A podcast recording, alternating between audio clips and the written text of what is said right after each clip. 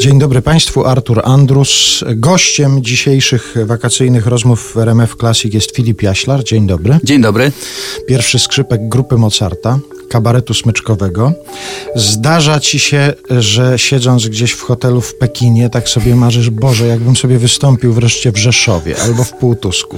Tak. Są już takie sytuacje? Y, Ja to mam od bardzo dawna. Rzeczywiście, ja już jestem starszym człowiekiem.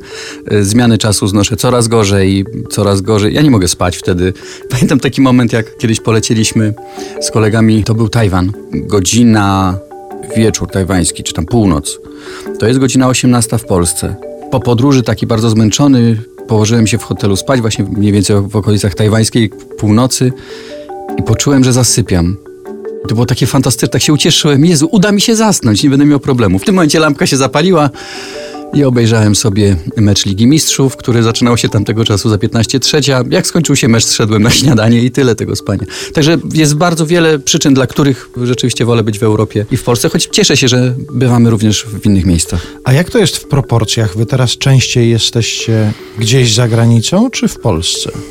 To jak się przegląda wasz kalendarz, to bywają takie miesiące, kiedy jesteście ciągle gdzieś, na przykład dwa miesiące w Paryżu.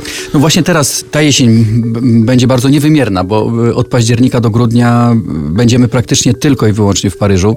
Nie bardzo wiem, jak to jest możliwe, nie bardzo y, to rozumiem, bo y, my grając od 23 lat, będąc w miarę znani przez publiczność w Polsce, nie jesteśmy w stanie sprzedać dwóch sal w Warszawie.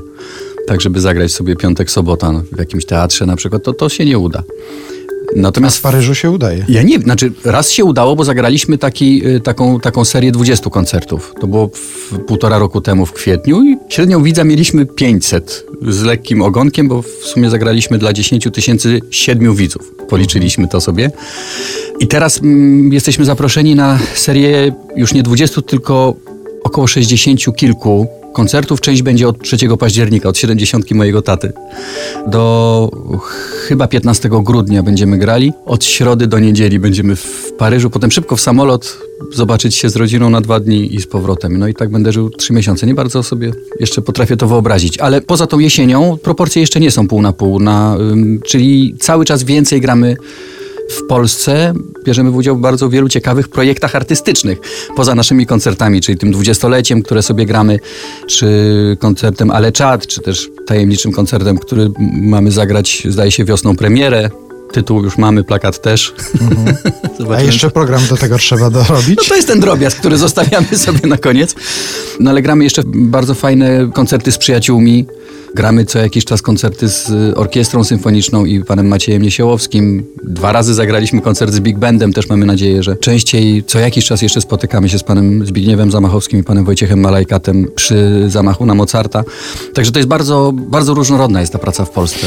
No ale siedząc tej jesieni w Paryżu, na pewno pojawi się ta myśl, ale bym sobie zagrał w Białym Stoku. Na pewno się pojawi, na pewno.